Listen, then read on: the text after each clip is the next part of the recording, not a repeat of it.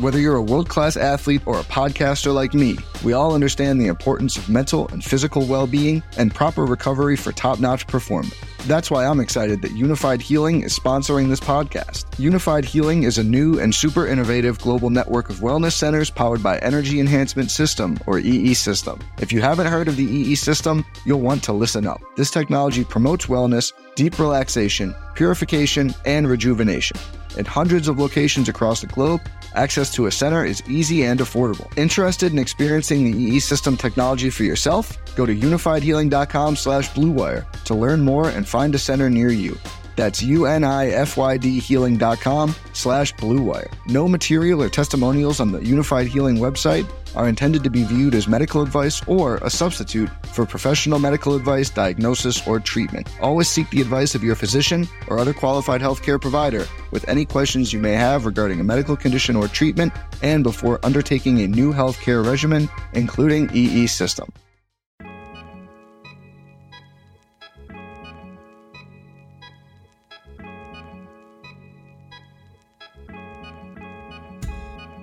Welcome to the Basketball Index podcast. My name is Taylor, talking to Tim today, and we've been, I've been really excited about this episode. I've been waiting about all year to do it. We are talking awards, selections, uh, most improved player, six man, rookie of the year, defensive player of the year, and MVP. Uh, it's been a hot topic of debate, especially MVP. I'm excited to get to that. But uh, Tim, it's been a little while since we podcast together. I know you're you're at this point, I don't know, chest deep in Laker content as they make their playoff run. How you doing?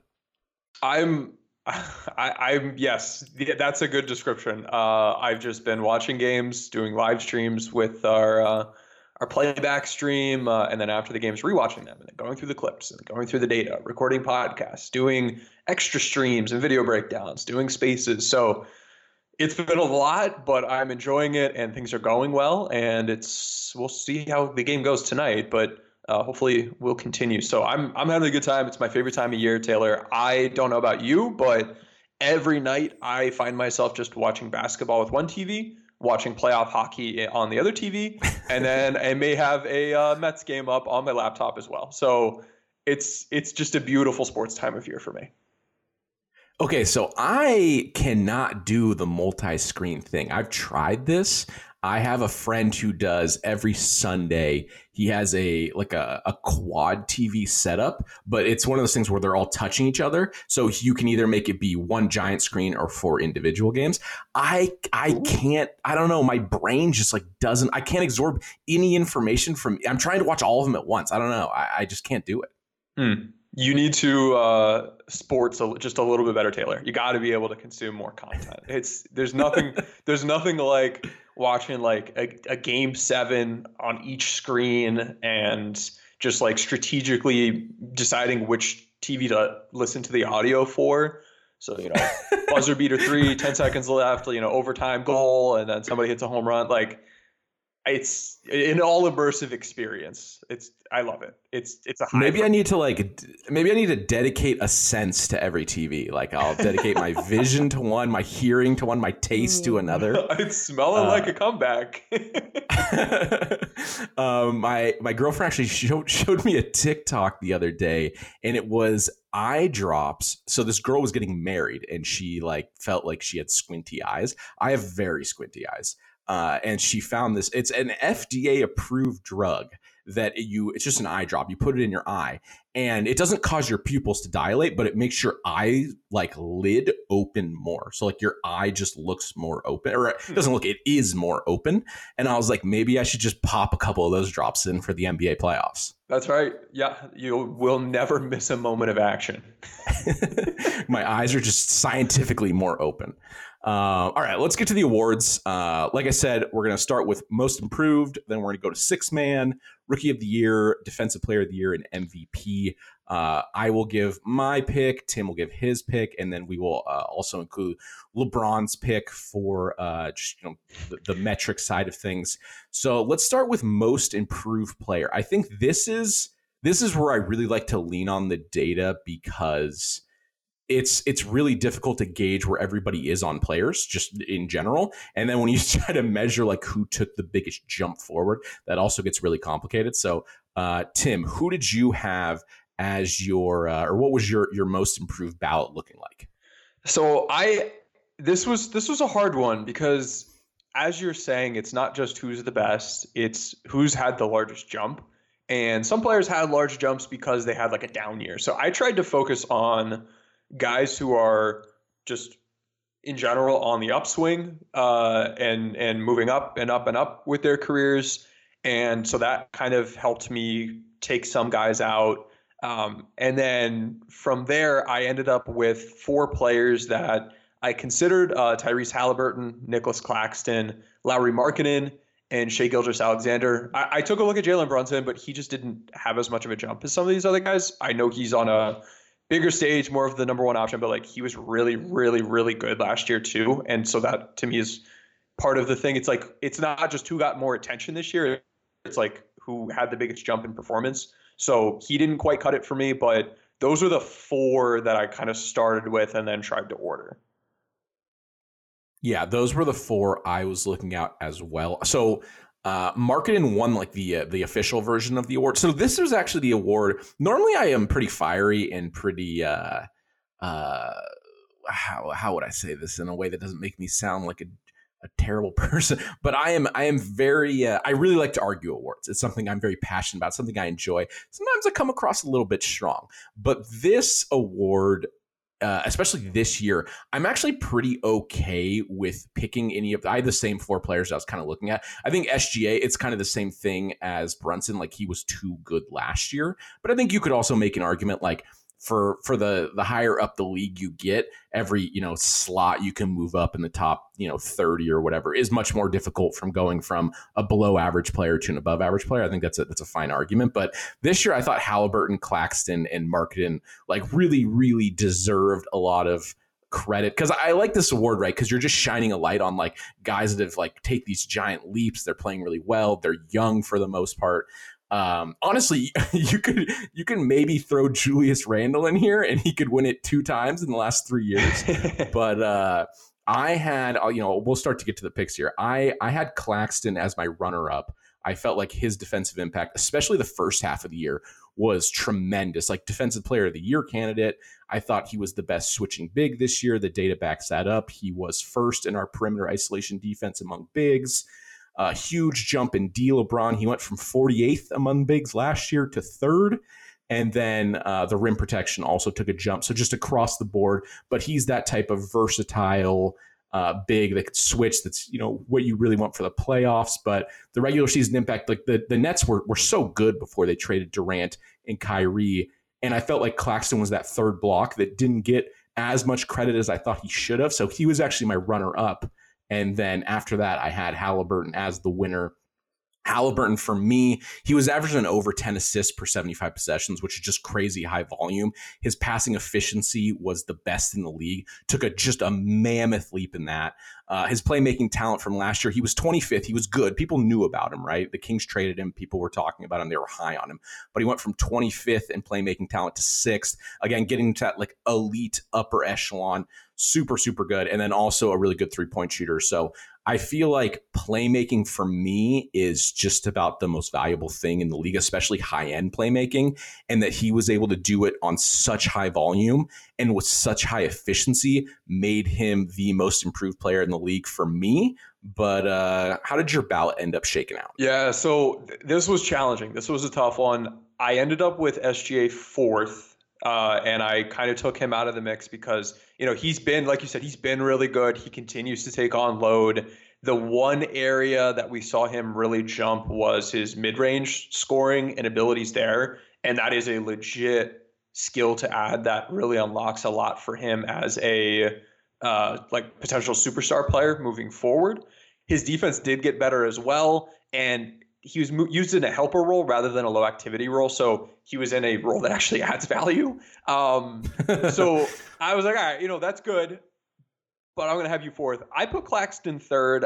You made great points. The one thing that kind of was a tiebreaker for me was that he did have a couple seasons ago a pretty high year, and then last year was more of a down year. And so I didn't see the more straight up trajectory with him.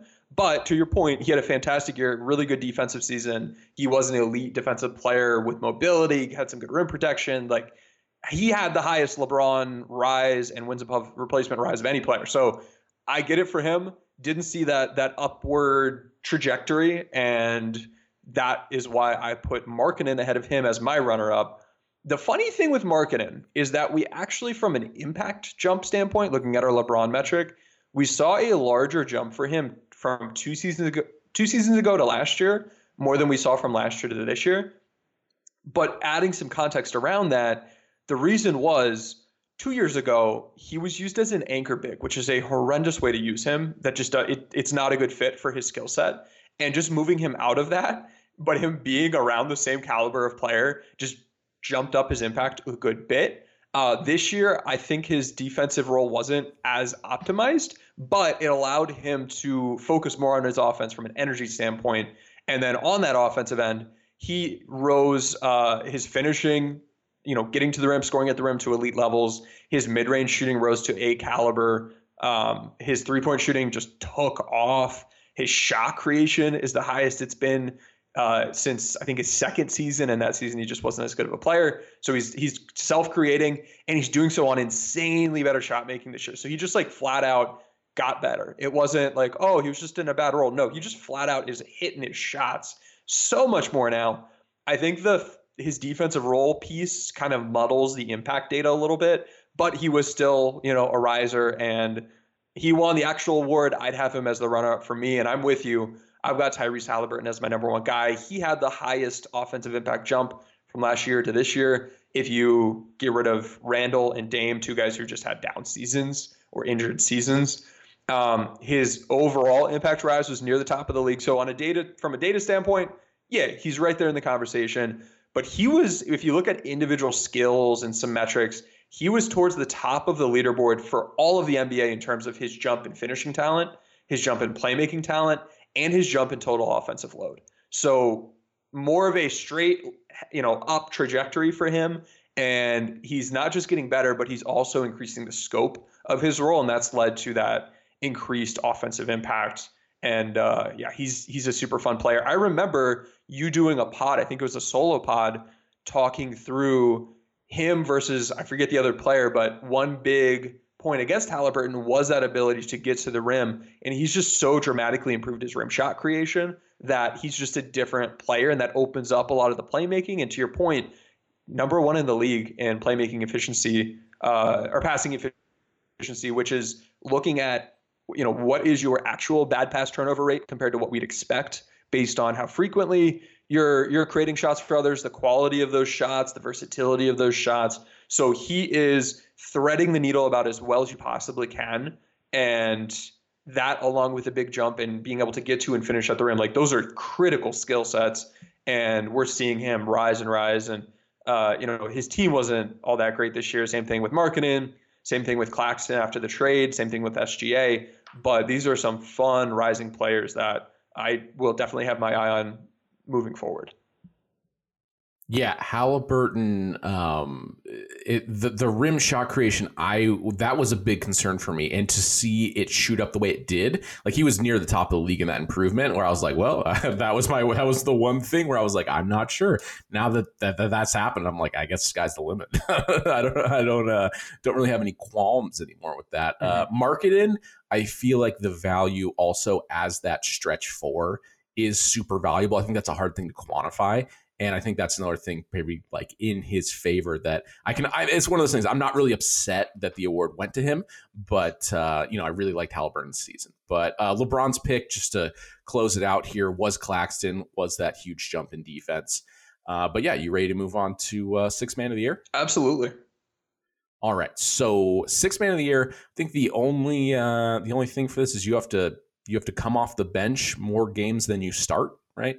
Yeah, that's it. And I saw plenty of other people arguing for this award and saying that like certain guys, you know, they played starter minutes, which is usually what happens, or they started. Oh, that's games. who wins every year. Like Tim. every year, these guys do start some games. It's not like you have to play, you know, start zero percent of your games, or one guy starts more games than the other. It doesn't count. Like it's it's not that only your stats coming off the bench count. It's just that how have you been this year overall?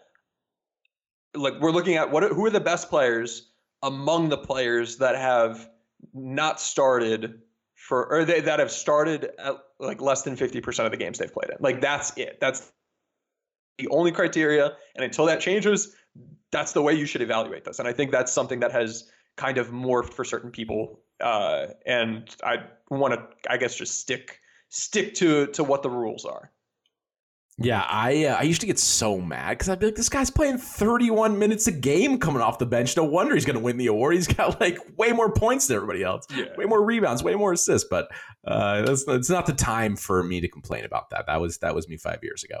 Uh, Brogdon won the award. Um, the the the award, whatever the one that the, the writers vote on, or is that that's how it is, right? Writers vote on it. Uh, you know, um, writers, Stephen A. Smith, all all of the the big important people. I think that I think that was a bullshit decision. He should not have won the award to me. No, he just he plays in Boston. It's like why Marcus Smart won Defensive Player of the Year last year. It was like, uh, does he play in Boston? Does he play with like the biggest like market behind him in terms of like news coverage? Yep, that's why he won. So Brogdon, he I, I looked when I was like when I was comparing who I was going to pick for this, I was like like a quick like, oh no, that's not who I'm going to pick. Um, so my runner up actually was Austin Reaves of the Lakers. I thought Reeves, from an efficiency standpoint this year, was fantastic. So I actually went to the database. This is for bench players that have a total offensive load over 25, which really isn't that high. It's just like you're someone that, that has the ball sometimes. Uh, he was the most efficient scorer from a true shooting standpoint, right? Just free throws, twos and threes of the of the last 10 years. Like just full stop, the most efficient scorer uh, coming off the bench with a total offensive load over 25. Like there's a couple bigs, right? They're just getting dunks that, that aren't scoring too much. That maybe there's like maybe like seven guys higher than him. But Reaves doing it at the free throw line, the mid range from three some. Uh, just the juice he brings, and I think really driving home his ability to get to the free throw line is something that provides stability to his scoring. He's a good free throw shooter as well, and it just makes the efficiency like get into like bonkers territory. Like his efficiency this year is higher than Steph Curry's for like the average of his career. Obviously, Steph's doing on a way higher volume is way crazier, but just like just I wanted to kind of get that idea like above Shaq for his well, career, above Steph for his career. Like his efficiency is unbelievably high relative to league average. He's also taking much much easier shots than those players. Like he, oh, absolutely, so, absolutely. So yeah. that is a factor that must be considered, and that's why like I wouldn't have him. You know, I wouldn't say he's a better scorer or like no, know, no, adjusting no, no. that. Like, but even adjusting for his efficiency, his overall shot making is fourth among players in the NBA this season that have started less than 50% of the games. Uh, yeah, so so obviously he's going to be catching more, you know, catch and shoot type opportunities or attacking closeouts, obviously. But I just kind of want to give people a ballpark of like where that efficiency number was, because there's like if mm-hmm. you're a non-big, you're just not in that kind of stratosphere of efficiency. Like I think he was like 18% better than league average or 16% better, like something absurd. Um, also, really good defender was really good in our perimeter isolation uh, defensive metric. The only thing with him is like he has like almost no defensive playmaking, so that does hurt you a little bit. Yeah. And then that's going to hurt his overall impact metrics. But just just staying in front of his man, also chasing like chasing Bane in the the playoffs so far this year. I feel like he's done a pretty good job. But his ability to score efficiently, get to the free throw line, and be a solid defender uh, made him my runner up for six man. I like that. Uh, I misspoke. He's fourth in O LeBron among those uh, qualifying players. He's fifth in shot making. So still, you know, pretty solid. He's underrated from a defensive impact standpoint because of the reasons you provided with the like event creation not being there as much. Um, it does matter though. It's good to get steals. It's good to get deflections. So it, he'd be better if he got those as well. But because he doesn't get those much, and he's just staying in front constantly, people aren't noticing how good his defense is. So he's just big picture among the general population underrated. Uh, he's got to box out a little bit more. Um, but you know, as the only player on this list that's been on my podcast, I uh, he gets a boost. um, so he was third, you said, or runner up? He was runner up for me. Oh, okay. Ooh, interesting. So I I have Brogdon as my runner up. And Brogdon this season was a better overall shot maker than Austin Reaves. Um, he's got a pretty solid offensive impact. His point production was seventh best points per 75 possessions among qualifying players. He's got some playmaking. Like there are things he does really well. He's a solid contributor off the bench for a very, very, very good team. But he's just not he's just not as good at those things as Immanuel Quickley is for me. Um, Quickley is the number one shot maker among qualifying players. He has by far the highest uh, LeBron value, and LeBron wins above replacement value, um, the highest offensive impact value from a defensive impact standpoint. He's he's an interesting player because in the on-off data, there will be times where players get lucky or unlucky. Like, you know, a player when he's on the court, the other team just misses their free throws a lot more than they usually do. There's, you know, that individual player is not really doing anything to change that. There's no voodoo magic, but it'll make your on-off data look good or maybe worse. Quickley was the luckiest player in the NBA this season on the defensive end of the court, which has dramatically inflated his and by uh, orders of magnitude more than than just about anybody else to the point that it's created a if you just look at like the on off data, he's overrated. He's an overrated defender. He's still a good defender, but he's an overrated defender.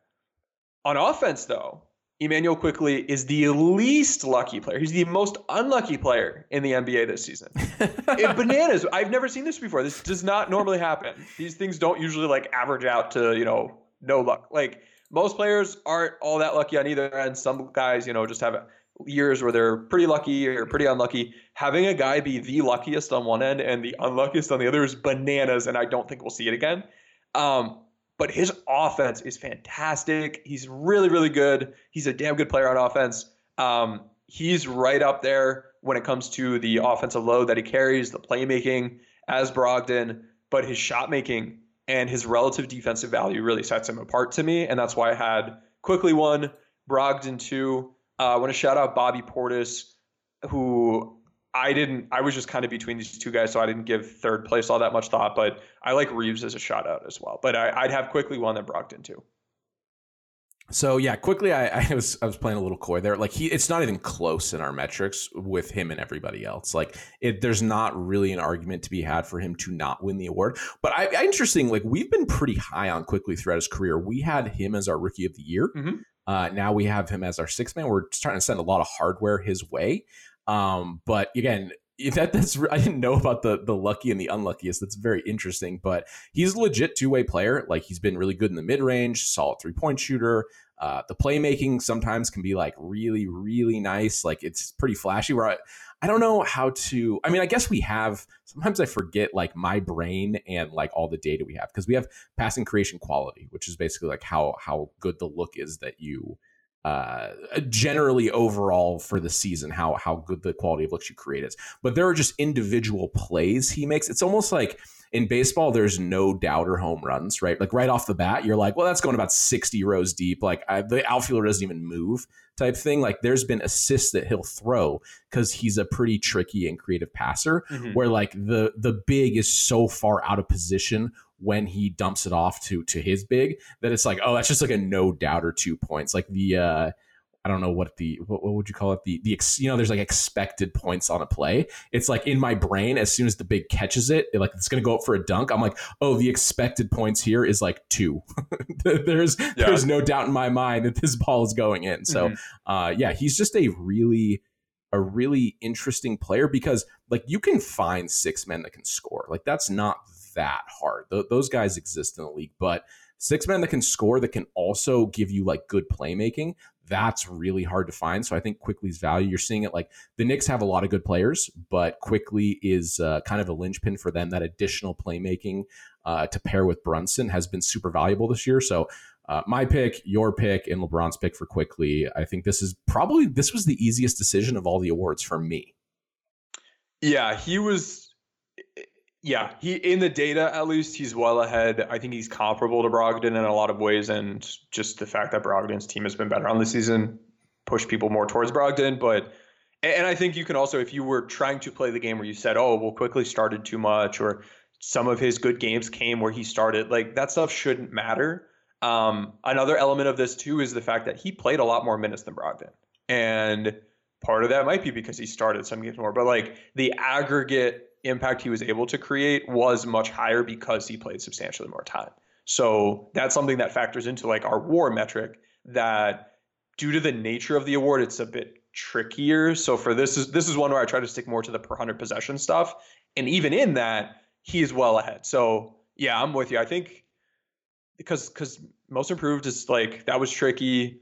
Rookie of the year is tricky. Defensive player of the year is very tricky. MVP's close. Um, well, MVP is not super close, but yeah, this was this was the probably the the easiest one for me. Yeah, biggest blowout uh, in my opinion. So, and then just recapping, like I'm pretty sure I said it, LeBron's pick was also Quickley. Uh, let's move on to rookie of the year. This is the one I've been the most fired up about. I've been on Twitter tweeting about it on the Basketball Index account as well as my account. And Walker Kessler. So Walker Kessler was traded in the offseason uh, in the Rudy Gobert trade. He is also a very large center. Um, so I had Paolo as number two for me, just because I you do have to give credit for like you are the first overall pick. There's a lot of expectations on your shoulders. You got to go to a team that's not very good. You got to put up 20 points a game. But in my mind, this Walker Kessler's defensive season, he is the best rim protector as a rookie by a country mile in the 10 year database we have it's not even close. Like his defensive impact was really game changing. He started out the season slow, didn't get a ton of minutes, but the second half of the season, he was a defensive monster. Uh, I did something on the Twitter where there was a day where I tweeted out basically like every player's kind of case for rookie of the year. And with Walker Kessler, it's just, I don't, I, I, it, it's just so easy in my mind. If you just look at the data for like, you know, 10 minutes, you're like, oh, this race really is not close because the impact he's bringing, where it's like, if you were to plug Kessler onto a playoff team or Paolo onto a playoff team, in my mind, Kessler will give you infinitely more value because Paolo will, like, sure, like he got to the free throw line pretty well for a rookie. And that's about it. Like defensively, it was a little disappointing. The defensive playmaking, like, really wasn't there at all. Offensively, again, there was volume, but like if you have a bad team, like somebody's going to score 20 points a game. In his case, he's obviously the first option. It's going to be him. But Kessler's defense has been like, I'm really excited for his career. I'm interested to see where that goes. And then on offense, he's not much of a scorer right now, but he's a really efficient play finisher. So again, that plugs into you can put him on the the 10th best team, the the fifth best team, the first best team, like that high end play finishing is going to be helpful on offense. And then his rim protection is like looking to be generational from year one. So I am extremely high on Walker Kessler, and I have missed my rookie of the year. I think a lot of people are very, very upset with what they just heard from you. Um, it's not even close. Like it's not what conf, conf, confidence interval ninety nine. Wow, how high can it? Can I say hundred? So here, so here's I guess the here's what makes this tricky.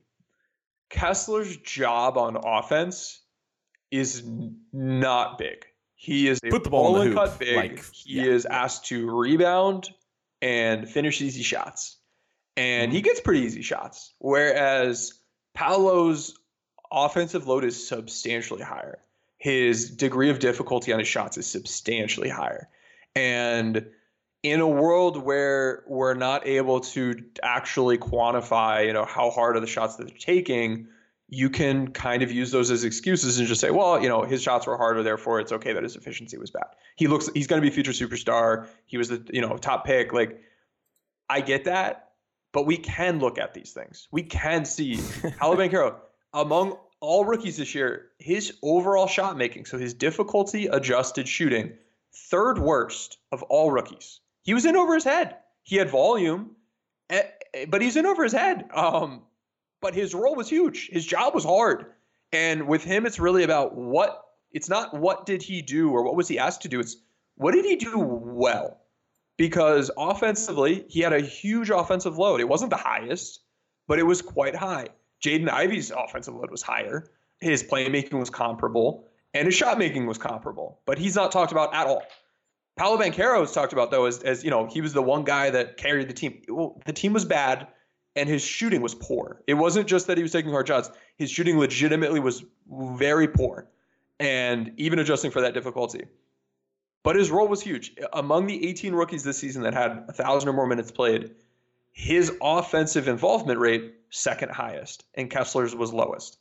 But on defense, and this is where I think people miss out on defense. Banchero's defensive involvement rate, his primary defender uh, involvement rate, was fourth lowest and Kessler's was first. So one of these guys is carrying a heavy, heavy load on offense and doing nothing on defense. By the way, his uh, Paolo's defensive impact among other mobile bigs was fourth percentile this season. Um, his role itself, you know, has some value because he's a big man, defends the rim a bit more. But among his peers, among the people doing his job, he was one of the worst. Kessler was in like a fringe defensive player of the year guy as a rookie.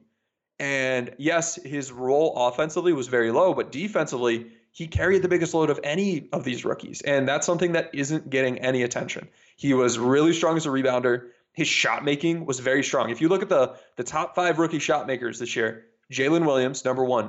We're going to talk about him in a second. Then AJ Griffin, number two. Keegan Murray, number three. Shaedon Sharpe, number four. Walker Kessler, number five. Kessler was getting easy shots, but then overperforming on them quite a bit. And that is something that you could just point and say, ah, well, he had an easy job. No, like even with the easy job, he did a really good job. Um, if you look at peers in that roll and cut big offensive role, he ranked seventh in offensive impact. And that is impressive. If you look among all players this season in defensive impact, all players, he had the sixth best rating. Sixth most defensive points saved if you if you look at the aggregate defensive impact. First in rim point saved per 75 possessions. Like he wasn't just like good for rookie. He was like legitimately insanely good this year on defense and on offense for his job was really good. Paolo for his job on defense was horrific and on offense was fueled by volume but was underperforming that volume. Yeah, he gets to the free throw line really well. His playmaking shows you know, he's got some of those seeds that can grow and develop into elite playmaking. It's good right now. It's not great.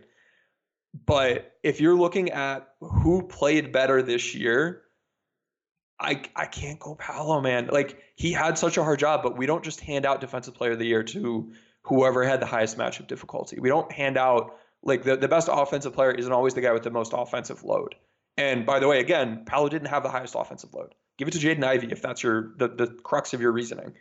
Um, so that to me is a, an element of this just defense versus offense. You got one really good defensive player, one really good offensive player, and the public just really skews toward offense. I understand why, but this year with what they were right now, and you put it a great way. If you were to put these guys on playoff teams, one of these guys is going to be able to be a defensive anchor and play really well, and the other guy, uh, you know, you worry about on both ends of the court. The third player here that we haven't really talked about is Jalen Williams, and he's someone that was lower on my list earlier in the year, but he worked his way into a larger offensive role. He led all rookies in shot making. He was in a slasher role, more of an on ball, get to the rim kind of guy. He was just about tied with Paolo in playmaking talent, and he was 80th percentile in defensive impact among rotation chasers, so guys in his role. So he was in a tough role. He was just as good of a playmaker as Paolo. He led rookies in shot making, and he was a really, really good defensive player for his job. And that's why, because he has that two way impact and had a hard job, I'm going to go him first. Then I have Kessler second. Then Paolo Banchero third. I know this is going to get probably decimated by people and just say, ah, look at the job. But you got to look at how they performed within the job. You can go give, you can go give, you know, somebody a CEO job and say it's really hard, but if they stink at it, they stink at it. Um, like what do they actually give you further on? Now, if you're just trying to project who's going to be, who has the best chance to be an offensive superstar, yeah, I think Paolo. But what they did this year, it's just, it just wasn't there. So I think there are elements of this that, again, just kind of like with rookie, uh, with uh, six man, you can try to morph it into something it's not really supposed to be. But if we kind of stick to what it's supposed to be, and and and acknowledge what defense is, and and understand some guys are really good, some guys are not good at all on that end, I think that makes the, the picture a little bit more clear. Yeah, I saw some arguments on Twitter that were like, "Oh, but Paolo has more upside than Kessler," and I'm like, "Oh, sure." but like the award Yeah, is yes. who had the best rookie season. Where it's like, Right. sure, like does one of these guys have a chance to be an all star? Or oh, I mean, they both do, but like, does Paolo have a chance to be an all NBA player? It's like, yeah, yeah, like the free throw rate is absurd for a rookie, but like that's not what we're measuring here. We're talking about who had the best rookie season. Yep.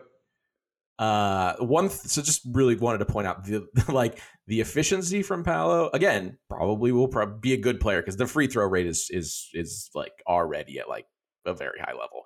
But he was shooting under thirty percent on threes at four a game, which like again, you know, you talked about it. Very hard job in the shot creator role. Like that's tough. But like you're under thirty percent, and like the, it's pretty rough. Mhm. Uh, for true shooting plus, he was nine percent below league average. Like that's starting to get to the level of like when you call the timeout, the coach is like, "So you got to find a different way to impact the game.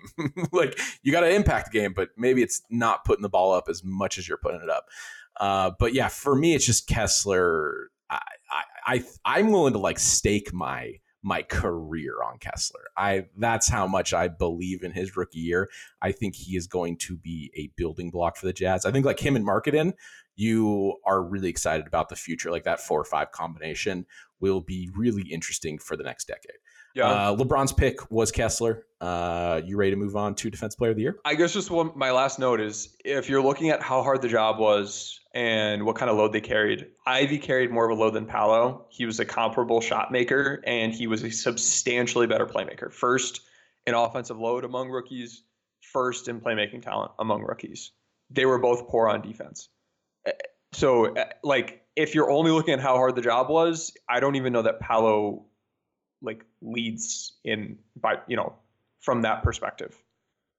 Yeah, Ivey's playmaking was fantastic this year, and then uh, Jalen Williams also really, really great rookie year. Had I mean, was a huge part of that Thunder team, kind of making a run into the play-in game. Like he was playing at a high level, like you said, two way players. We really like two way players here at Basketball Index.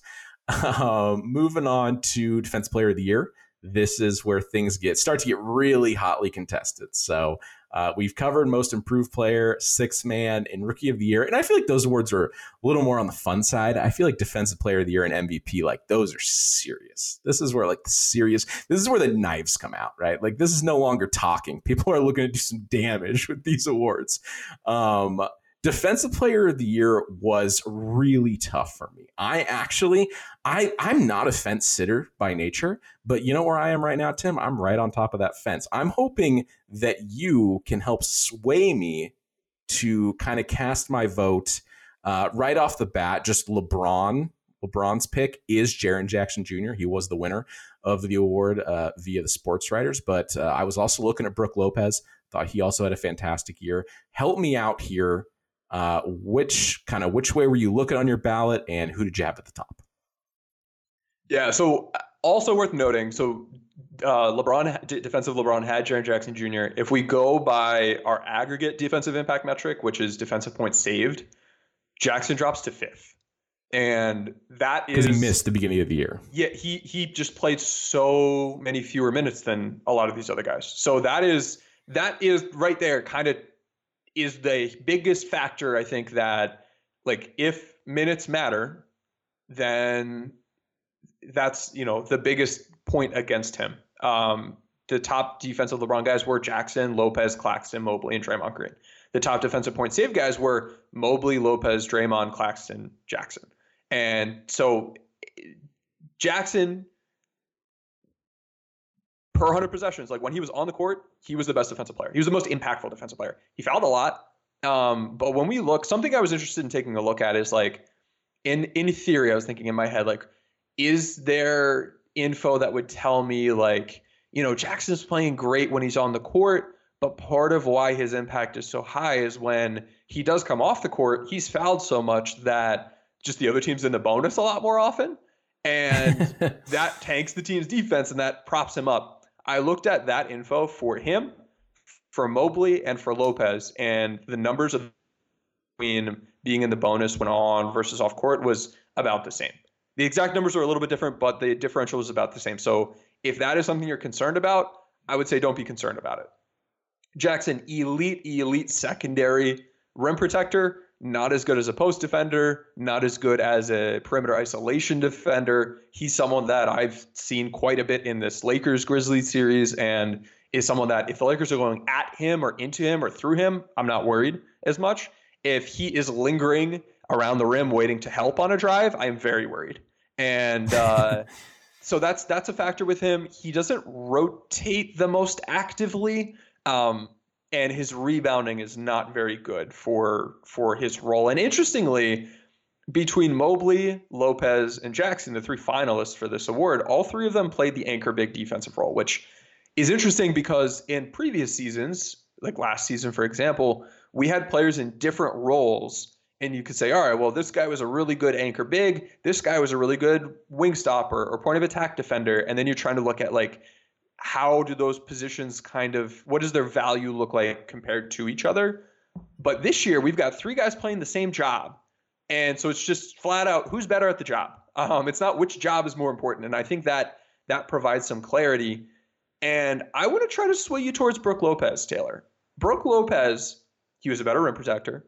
He was more disruptive when he was challenged, and he uh, was better when it came to deterring shots at the rim. So in terms of keeping you away from the rim, challenging shots when you were at the rim, and disrupting those shots. He checks all three of those boxes. He, interestingly, is a pretty good team rebounding guy in that he boxes out really well and very actively. But individually, he is not grabbing rebounds from a volume standpoint, nor is he winning at a high rate when he is trying to grab rebounds. So that is something that it, you know can be bad, but based on how often he, he boxes out, we can look at like what does his team's defensive rebounding performance look like when he's on court versus off court, and he actually has a pretty positive impact on the team's rebounding, and he has for a few, for a number of years. So something that I think the additional data provides more clarity and allows us to understand that yeah, he has more value than we might otherwise think because he's just going about it in an unconventional way. Interestingly, he had com- comparable perimeter isolation defensive numbers as Jackson uh, he has insanely wow. higher matchup difficulty than both Jackson and Mobley. Jackson, F matchup difficulty among anchor bigs, rotation anchor bigs. Mobley was more average. Uh, Brook Lopez has taken on those tough matchups. Um, his steal and deflection rates are fairly low. Those are two areas where Jackson's quite good. Um, but if he's able to be somewhat comparable as a perimeter defender, even though he doesn't really switch as much, but he's just the best rim protector. And his team rebounding is good enough that the individual rebounding isn't as much of a factor. And compared to Jackson, Jackson's individuals are not a very good rebounder as well, nor is boxing out a whole lot. I would lean more towards Lopez. He's he's also the best drop coverage big among anchor bigs. Um, Jackson is not good at that. He's a pretty good mobile coverage big and then Mobley has been below average in each. Um, so I I don't know the rim protection points Lopez. The job is a job where you need to be able to defend the rim. He's a pretty solid post defender. His team rebounding is strong, and I think he's underrated a bit in some of these metrics that use box score components like LeBron because he's not grabbing boards for himself, even though the team's doing well. He's not getting deflections or steals all that much. But when he's on the court, the team's defense is just insanely better.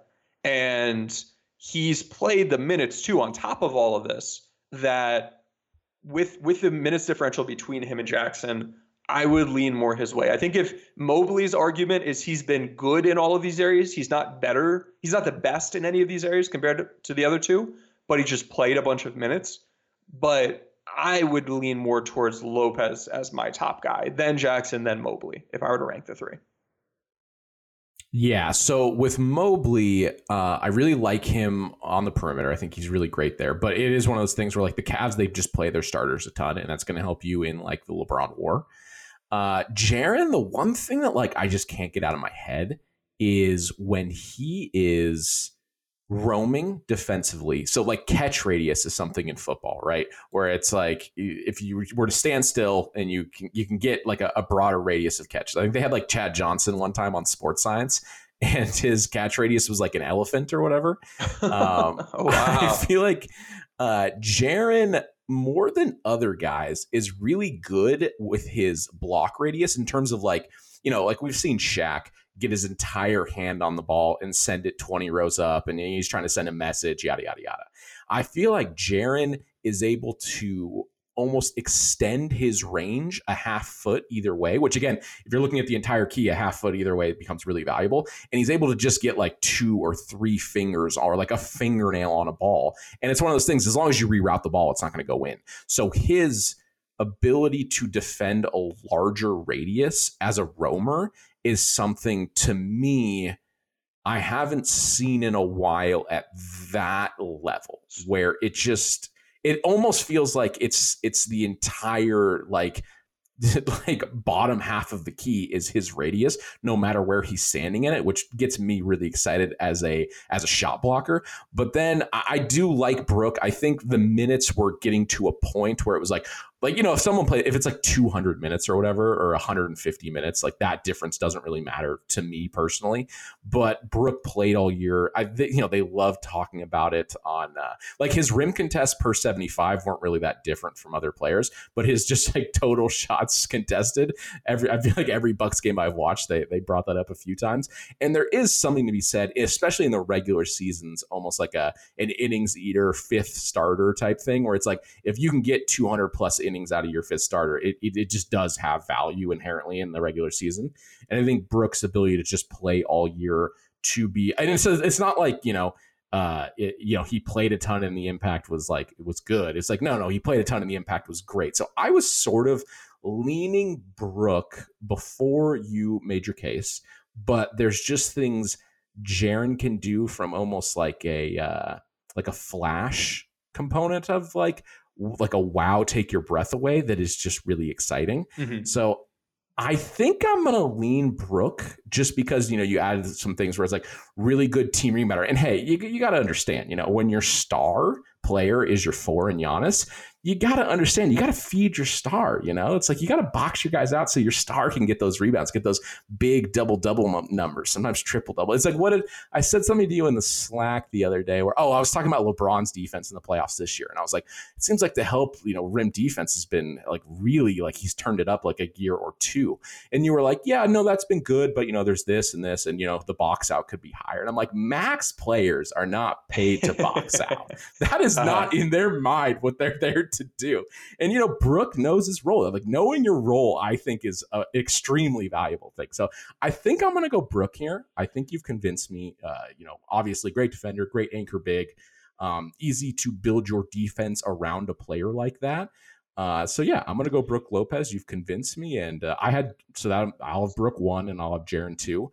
But uh, you know, again, just wanted to talk about a guy like Claxton had a really great year. A guy like Mobley, and they are a little bit more maybe towards uh, playing different types of teams, their mobility on the perimeter is something to be really excited about. I think, mm-hmm. you know, Mobley last year was so good for us as a rookie in LeBron, where it was like, oh, this guy's going to be making all defensive teams for the next decade. And I continue to believe that this year. He's only gotten better. Uh, but yeah, I wanted to shout out those two guys that have a little lower on the ballot. But yeah, I'm pretty comfortable with uh, with Brook Lopez as the uh, defensive player of the year with my vote. Can I call? I, I want to. Uh, I want to call out one more thing. So with Jackson's block rate, something I did notice on film because I'm scouting this series from a, a Laker perspective. You know, I noticed the block rate, and it's so insanely high. And part of why it's so insanely high is because he just jumps on everything. Like he's someone you can put in the popcorn machine. You put a pump fake, he's jumping, and you can draw fouls on him. And that's part of why he commits as many fouls as he does. So it's good, but he goes about it in a way that makes him vulnerable and kind of leads into the fouls, which leads into the minute challenge with him. Um, he's like, if you look at his minutes per game, it's like not all that high. So eh, that's something to keep in mind with for him. And then with Mobley, I think I I undersold him a bit. He's the best isolation perimeter defender of any anchor big. He is among the highest when it comes to defensive versatility. He's the best rebounder of these three from an individual rebounding standpoint, and he's the best post defender of these three. So he's good at stuff. He's really good at stuff, and he played a bunch of minutes. Um, the job good as an save, anchor big though there. is yeah no I don't want Cavs fans to be mad at me because no he's he legitimately is really good at the stuff. There's a reason you know, it's not like he just played a bunch of minutes and that's the reason he's high for defensive point save. Like, no, he was also really, really good. Um, The job, though, as an anchor big, is more about rim protection. And that's why the impact of a Brook Lopez ends up being higher. Part of Mobley's problem is I think he's more talented than his impact shows. We know he's super great defending the perimeter. He can be switchable. The Cavs at a team level switched the fifth least of any team in the NBA this season. And that is holding down the potential impact of a Mobley. So put him in an environment where he's able to lean more into that. And at a team level, you've got, you know, if he were on like Boston, perhaps, like being more of a fit in there, then it's like, oh, wow, this guy, you know, he unlocks a lot and he's really, really good at this. So, like, he's an incredibly good defender with the minutes. You know, you can make an argument that from a playoff defensive standpoint, he gives you more versatility in a lot of both from a coverage standpoint and from a positional defense standpoint than a Lopez who is just only drop coverage. That's that's his problem. This is a regular season award, not a playoff award. Um, and that's just, I guess, a taste of when things do become a playoff. When it gets to the playoffs, different things matter more, and the ability to have, you know, you can be just have a, you know, I throw 106 on my fastball. That's insane. But if you don't have any secondary pitches, you're not going to be able to be as good in the playoffs.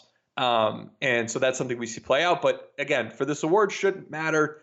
I'm now kind of rethinking Jackson versus Mobley at second and third, but I, I would stick with with Lopez as the top guy. All right, uh, let's move on to MVP. Uh, I think we could. I, I, have not seen Tim's ballot, but this is a two horse race, correct? Uh, I mean, Giannis is in it. I, I, looked at three, but I ended up. Oh, your tone is know, so convincing. I, I, have, I have one guy that I have above the other two, and then I think the real argument is over who who is second place.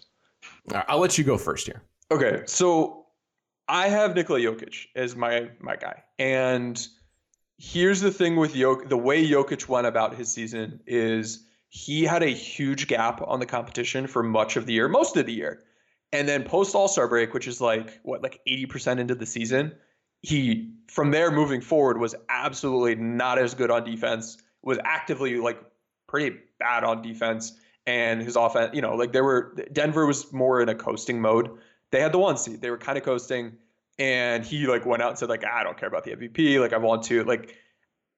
I understand Embiid played better than him over that portion of the season and surged. But if this is a regular season award, it's a regular season award. It's not a post All Star break award. And the gap that he had on Embiid was big enough that Embiid wasn't able to overcome that with the late season surge when it becomes a every single day we talk about this and it's a horse race thing and every day that you're talking about it or most days that you're talking about Embiid played better, I get why Embiid is getting more of the attention. During the portion of the year where Jokic was substantially better, it wasn't a daily topic. It was not something people were caring about, talking about. It wasn't, uh, you know, being a discussion every 30 minutes on ESPN that I think has led to more more Embiid love, and the fact that he just hasn't won yet, but has been really good the past couple of years, leans people his way, and that's that's a stupid reason to give someone the award. Like pick the best player. If the guy ends up second place for three years or something, or second, and third, and second, or whatever it happened to be, like you know that's good too, but it's not a participation trophy. And Nikola Jokic was really darn good this year. second in our playmaking talent metric. There's no for a big qualifier here. No, he was second of, of, among everybody. Trae Young was better than Nikola Jokic. There's no bonus points for being a big man and being a playmaker. Like there's no funky business going on with the math. He was second best, 18th best finishing talent, third best mid-range talent behind only DeMar DeRozan and Kevin Durant. I don't think people realize that Jokic was a killer from from that second level, that superstar level. The oh the Kawhis and the Kobe's. Jokic, Jokic right up there with KD and DeMar DeRozan. Um, that's what people love, but I don't see anybody talking about it with him. Uh, his offensive rebounding, 21st, near top top 20. Three point shooting was okay. His post up effectiveness was higher than Embiid's as a scorer and as a passer. He was the most impactful post scorer in the NBA this year. He was an elite defensive rebounder, second best in our defensive rebounding talent metric behind uh, I forget who was in front of him. And he, was, was Tari Eason. Maybe? No, no, no. Uh, I think. Uh, oh, that might have been offense. That was. I think it was um, offense. Um, I, I forget who it was, but his defensive rebounding, there's a huge gap between him and Embiid in terms of of being good at that. Uh, but the rim protection, really bad. F in terms of his rim point saved rate, truly among the worst. His deterrence was mediocre. His uh, perimeter isolation defense was below, below average among guys in his role. His post defense was not very good. Um, his pickpocket ratings high. His passing lane defense was the best among his peers. He was a mediocre help defender. And so we end up seeing him with this 52nd percentile D LeBron among starting anchor bigs. There's stuff he's really good at the rebounding, some of the mobility stuff. He's good in coverage as a mobile defender, not good in drop. But he's really, really, really bad at the rim protection. And that results in him overall being average as a defensive impact guy in that role, in that job, where rim protection is key. Offensively, though, team on his shoulders was doing fantastic stuff as a scorer at the first level, the second level, okay at the third level, was an incredible passer, an incredible post scorer. The fact that Embiid's big thing is the post scoring, like that leans Jokic's way. But I have Embiid second because he was right up there with like when you incorporate perimeter isolations along with the post ups and look at just the total ISO impact, he was better than Jokic and behind only Luka Doncic. Jokic ended up being fifth in that. Um, his post effectiveness was right there behind Jokic. He did surge late season, just couldn't quite close the gap. His finishing talent was 33rd, just a little bit lower than Jokic. Mid range talent, seventh, just a little lower than Jokic. Um, his offensive rebounding, 183rd, much lower. He just was not as active, was not as successful there. His three point shooting was in the same ballpark. Um, his defensive rebounding, though, pretty mediocre for an anchor big. His rim point saved, also not good. F, F grade. Not quite to Jokic levels, but it's still at bottom 20%. That's an F grade. He was a super active help defender, and his rim deterrence was quite good, though. And he was an elite pickpocket guy. So turnover generation, deterring shots from the rim, even when players shot fairly well against him at the rim and was better in drop. Um, that resulted in him being above average, 71st percentile D LeBron among starting anchor bigs. So offensively, incredible player. You can say he's a better one-on-one player than Jokic. Just the passing isn't at that same level. Um, defensively, he was a better player. Jokic just ends up being a, a, tad better, but Embiid was really, really, really good. Fantastic season. Insane that he put up the points per game that he did. And then one note with Giannis, he actually had a higher offensive load than either of the two players I just talked about, which is bananas to me. He was behind only Ja Morant and Trae Young in total offensive load. Um, he was second in rim shot creation, third in rim shot making, behind only Zion in finishing talent, and was in the 40s for offensive rebounding talent, in the 60s for mid range talent. Not good as a three point shooter, 21st playmaking talent right between De'Aaron Fox and Fred Van VanVleet. He's just a relentless force at the rim that's drawing help and does a good job facilitating after drawing that help. Defense, and I think if you were in a better offensive system schematically, I think he'd, he'd succeed even more. Um, defensively, he was good, but he moved to an anchor big role this year, which was not a good move for his skills. Um, the lowest matchup difficulty of his career, the lowest defensive rebounding talent over the past six seasons. This was a just from a defensive impact standpoint, a very down year for him, the lowest since 2015, 2016. And what Giannis has been and can be as a defensive impact guy was not what he was in the regular season. And that's something that I think we have to evaluate and ha- we have to take into consideration. And that if his defensive impact was on par with his best seasons where he was optimized a bit better and at his peak form, along with what he did on offense, he would be in that conversation. But because the defense dropped off, that pulls him down a bit. And and that's why I, him and Embiid are kind of in that second tier for me. I think I'll lean Embiid, but Jokic is, is my top guy. Yeah, so Giannis, just real quick, because Khris Middleton missed so much of the year, him and Jrue Holiday had to do a lot of heavy lifting in terms of creation, just the way the roster is constructed. Basically, like, you know, obviously those are the three building blocks, and then they tried to surround them with defenders and some shooting because, you know, that that's how you build teams in the modern NBA. And when Middleton misses that much time, uh, Giannis, like you said, that total offensive load was like for a big man, for it to be that high is pretty absurd. So uh, I think you, you know, made a good point to give him credit there. Uh, I want to talk about the defense because I feel like Embiid gets like you know we've talked about this. Jokic isn't the he's you know he's a, a decent to decent plus defender I'd say the last couple years. Uh, it faded this year down the stretch, kind of when they were in cruise control slash he just didn't play as well down the stretch. But like you said, they had the one seed locked up. Um, Embiid has a reputation as a monster defender, right? Because like you see some of his defensive highlights and they they are they're wow defensive highlights, right? But since 20, like 2019 is the last year he really had an impressive D LeBron. Like early in his career, two of the three seasons were really good. And then he had a really impl- uh, impressive run in 2019 in the playoffs as well defensively. But since then, it's been four years and his defense has been good, right? Don't get me wrong. It's, it's, it's definitely, it's a clear plus, but I think he is a high variance player and some people on defense some people contribute that to effort maybe it's you know the large offensive load that he does carry on offense you know averaging so many points this game or this year but I do think that he gets too much credit defensively for what he just does. Because, like, people are like, oh, well, yeah, he can turn it up, and in any given game, he can dominate. And it's like, sure, that's great. But if you're not doing it on a nightly basis, I just simply can't give you credit for that. Like it kind of makes me think of like Russell Westbrook this year in the playoffs. He played really well and he had some crazy defensive games. And like there are things that just throughout his career, especially in his younger years, where he would just have these games where it just felt like he was out, exploding out of a cannon. He was everywhere, blocking shots, getting steals, you know, starting things in transition, yada, yada, yada. But it's like, okay, well, I I need it every game. you know, I can't mm-hmm. I can't have it in, you know, 65% of the games.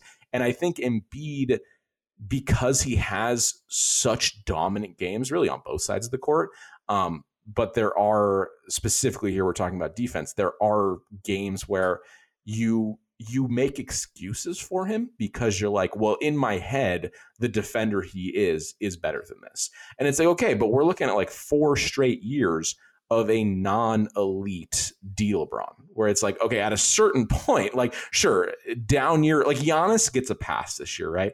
Playing in a different defensive role. The team had some injuries. It, you know, it wasn't terrible or anything, but it's not where it normally is for him. You know, we, you talked about the, the the more offensive load, all that stuff. But if there's two more years of his defensive impact being at the level it is this year, then you have to start changing how you think about him in your head. And I think we're looking at Joel Embiid in our head, the 2019 version, the younger 25 year old, probably a little bit more mobile, probably a little lighter defensive monster, anchor big. And he just, again, good defender, but you just cannot place him among those, you know, top five defensive player of the year bigs because over the last four years, he just has not been there. And I don't know how else to say it. It just feels unfair the defensive credit he gets. Yeah, you shouldn't get credit for things you did a couple years ago. Like if we look at Embiid from a like what is he on defense? He has been in previous seasons a good rim protector. This this year he was an F in rim point saved rate. Uh, if we look at the seven seven years he's played in his career, it's almost a like a very linear movement down and down and down and down and down over time.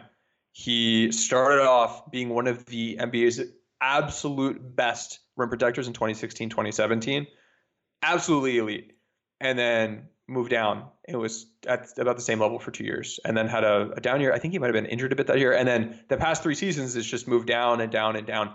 He's at a career low level. And if you don't pay attention to that and you excuse that, yeah, he's going to end up being higher, but you have to evaluate these guys for what they're doing. And each of them are carrying a really heavy offensive load.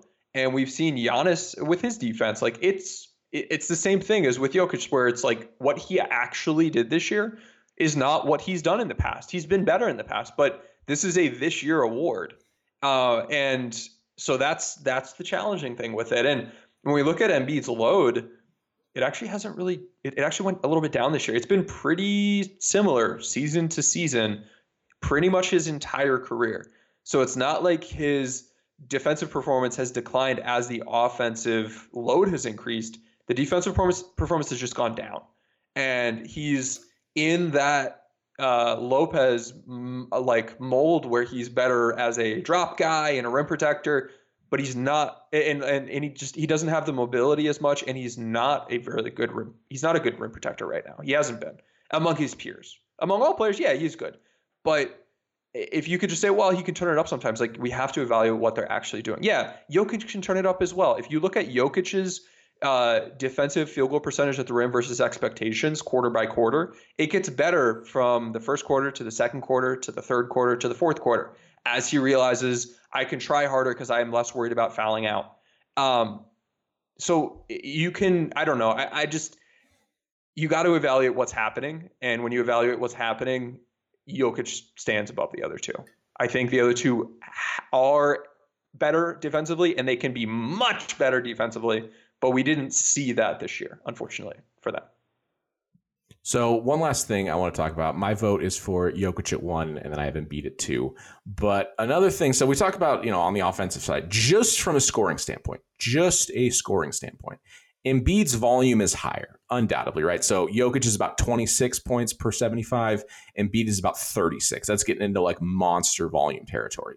But uh, for efficiency, Jokic is uh, so 21% better than league average, which is like eye pop. Anything over 20% is like prime like LeBron, prime Charles Barkley, Steph might have like two years there. Like it's insane stuff. And then Embiid's still really good at like plus 13. That's that's like a like a Shaq number. Uh, so again, the efficiency for him, they're obviously both positive. Embiid doing it on you know higher volume, but Jokic's efficiency, just from a shooting standpoint, is really impressive. And that's one thing where, like, I, again, I, I don't see that argument being made where like he's only not quite doubling him up in efficiency, but like it is a, a noticeable gap. And then like the, the playmaking, the playmaking is just so valuable. Again, he more than doubles him up in our playmaking talent. And it's just the thing of like wrapping up. If it's a second half award, of course Embiid's going to win it. But mm-hmm. like the, if it's a first half award, it's like Claxton probably wins Defensive Player of the Year. But like just, that's that's not how the awards work. Yeah. Very last note. Uh, if we look at not just points per 75 possessions, but we also add in assist points per 75 possessions, that total scoring impact from passing and scoring, Jokic is at 50.9, Giannis is at 50.8, and Embiid's at 47.5. He's the best scorer of the three. He's a little bit ahead of Giannis and a good bit ahead of Jokic, but Jokic absolutely dusts the other two with his playmaking. Um, and note on shot making, Jokic is a good bet, bit ahead of the other two. Let me see how they rank uh, league wide because that could be potentially interesting. I know Embiid and Jokic's overall shooting talent, which takes into account your shot making, your shot quality, your shot creation, are actually pretty similar this year. Uh, Jokic for sh- overall shot making is third. Embiid is ninth, and Giannis is a good bit down on the list. I'm not going to be able to find him Quickley. He's he's not efficiency. He's not here. like top fifty.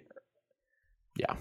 All right. So uh, LeBron's pick was Jokic for MVP. Um, I think we're both in agreement. We had Jokic for MVP, and then Embiid second. But yeah, that's going to do it for. I'll just run through the awards really quickly. Uh, for most improved player, we both had Halliburton. For six man, we both had quickly. For rookie of the year, I had Kessler and you had you had Jalen Williams. Yeah. All right. Defense Player of the Year, we had Brook, and then MVP we had Jokic. So that's the uh, Basketball Index uh, Analysts Awards for the year. Uh, I think that's going to wrap it up for this episode. My name is Taylor. That is Tim. Uh, if again, if you're interested in Lakers content coverage of the playoffs, you have to be following Tim. He's doing like we're gonna like I don't know if you've ever heard the stories like to release uh, Mario video games. There is always a few Japanese men that put themselves in the hospital with the amount of work that they are doing in the crunch, the final release to get out, you know, Mario 64 or Mario Odyssey. Tim, I'm worried about you. Do you do you know what your your local hospital that your insurance carrier? do you know where you need to go if you pass out from exhaustion? No, I, I need to check that out though. I um I've decided to try to grow a playoff beard and it just it looks disgusting. I need to I need to shave, but I don't want to.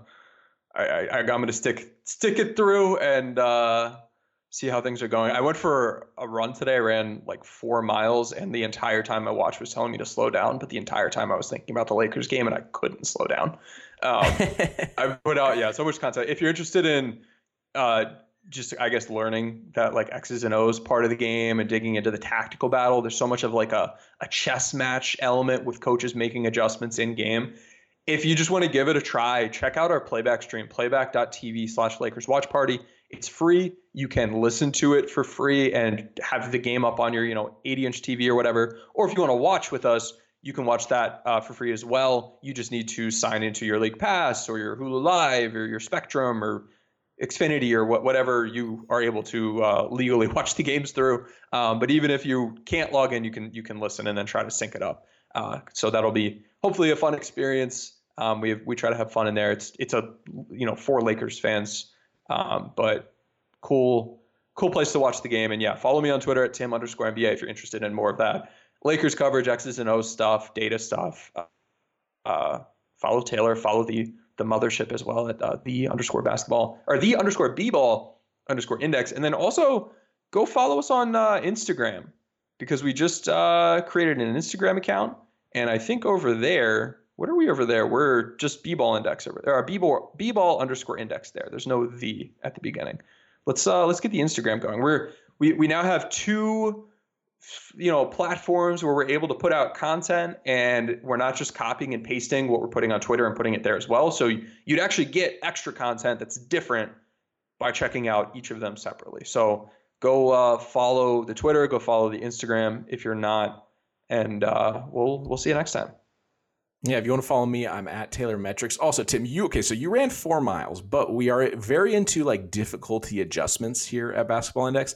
I walked three quarters of a mile yesterday, but I did have back surgery like six weeks ago. So I don't. We need to get Krishna on the math for that, but I may have difficulty adjusted gone further than you. Okay, yeah, potentially. It, it, before you said the back part, I was like, "That's not. This isn't helping you." you, you went shorter and walked. Um, but yeah, no, with the back surgery, that I've had back problems in the past. That is not not fun stuff, uh, especially lower back. I don't know where it is for you, but uh, whew, recover, man.